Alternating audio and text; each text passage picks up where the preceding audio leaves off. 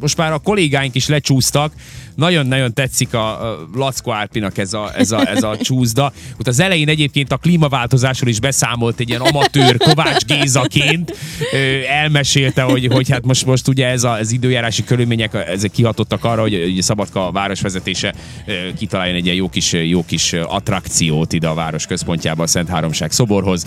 Úgyhogy, úgyhogy Lackó Árpi lecsúszott, jól érezte magát, gumikerekeknek ütközött, gumiabroncsoknak, ezek ütközők természetesen, tehát ezek biztosítják azt, hogy ne, ne Repüljetek ki a városházai. Így van, így van. Úgyhogy ez tényleg mindenkinek ajánlott, hat éves kor alatt szülői felügyelettel, utána pedig szabad a vásár, állítólag, hát nyilván nem, de hogy szülők azért legyenek ott, és azért menjenek fel a gyerekekkel, és az ő jelenlétükben csúszanak.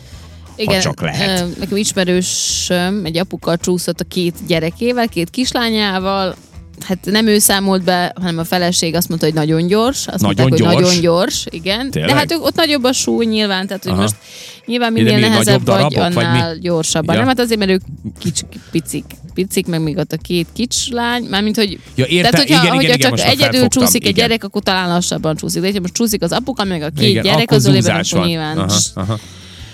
Hát sűríteszek. lecsúszunk mi is, hogy jövő héten vesszük fel a, a reggelit, Hát, a villás reggelit Majd a, én a felveszlek téren. titeket, jó? Ja, ja, te nem szeretnél lecsúszni? én, én, ja, én, Mi le- én nagyon, mi is, hát én nagyon gyáva vagyok ja, egyébként. hát jó, de itt nem történt semmi baj. De én, én most képzeld el, hogy nyáron, vagy nem nyáron, tavasszal voltunk egy ilyen fürdőben, ahol hát volt egy ilyen csúszda, ami hát nem egy veszélyes, tehát látszott, hogy nem a világ legnagyobb csúszdája. Igen.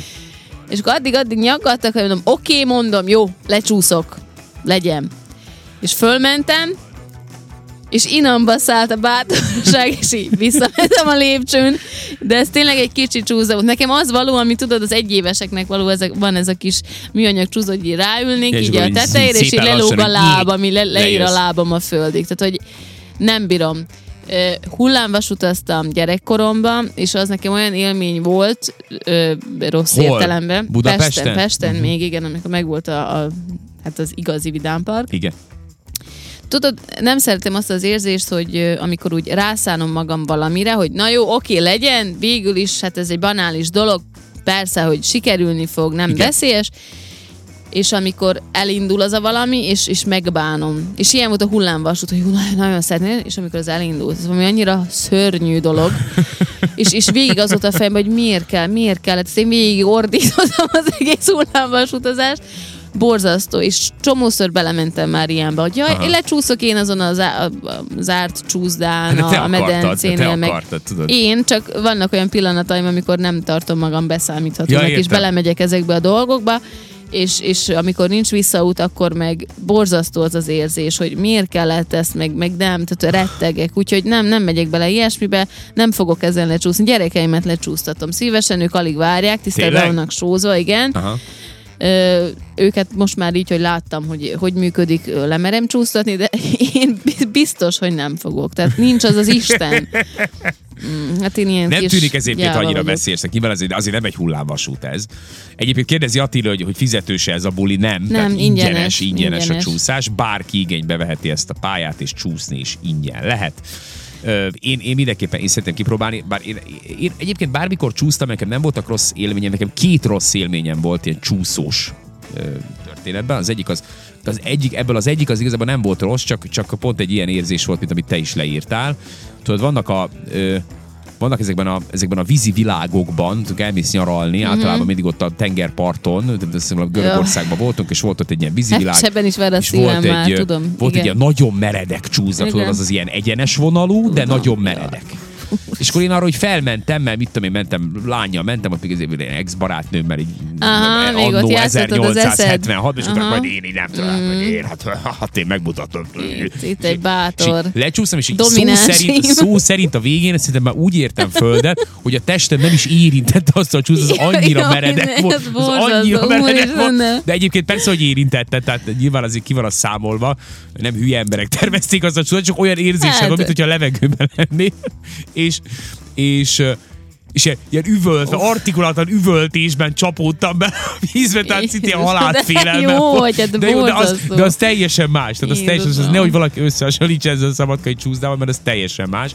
A másik egyetlen negatív élményem, ami volt, az, az Mórahalmon volt, de lehet, hogy én voltam a hibás, a Fedet, ugye tudod, ez az ilyen sötét alagutas. Tudom, hát azon egyszer én is lecsúszom, aztán hogy meghalok. Igen, és a végén, és nekem nagyon jó volt, tehát hogy én így zúztam, meg hú, mentem, jaj, de jó, Jézusom, és a legvégén, de képzeld, hogy a becsapódás előtt, a becsapódás előtt én valahogy így megrándultak, és így teljes erővel így bele a fejem a falba. Jézusom! És egy ilyen system reset Uram volt. De Képzeld el, hogy így, így vagy megrándult, és Ne.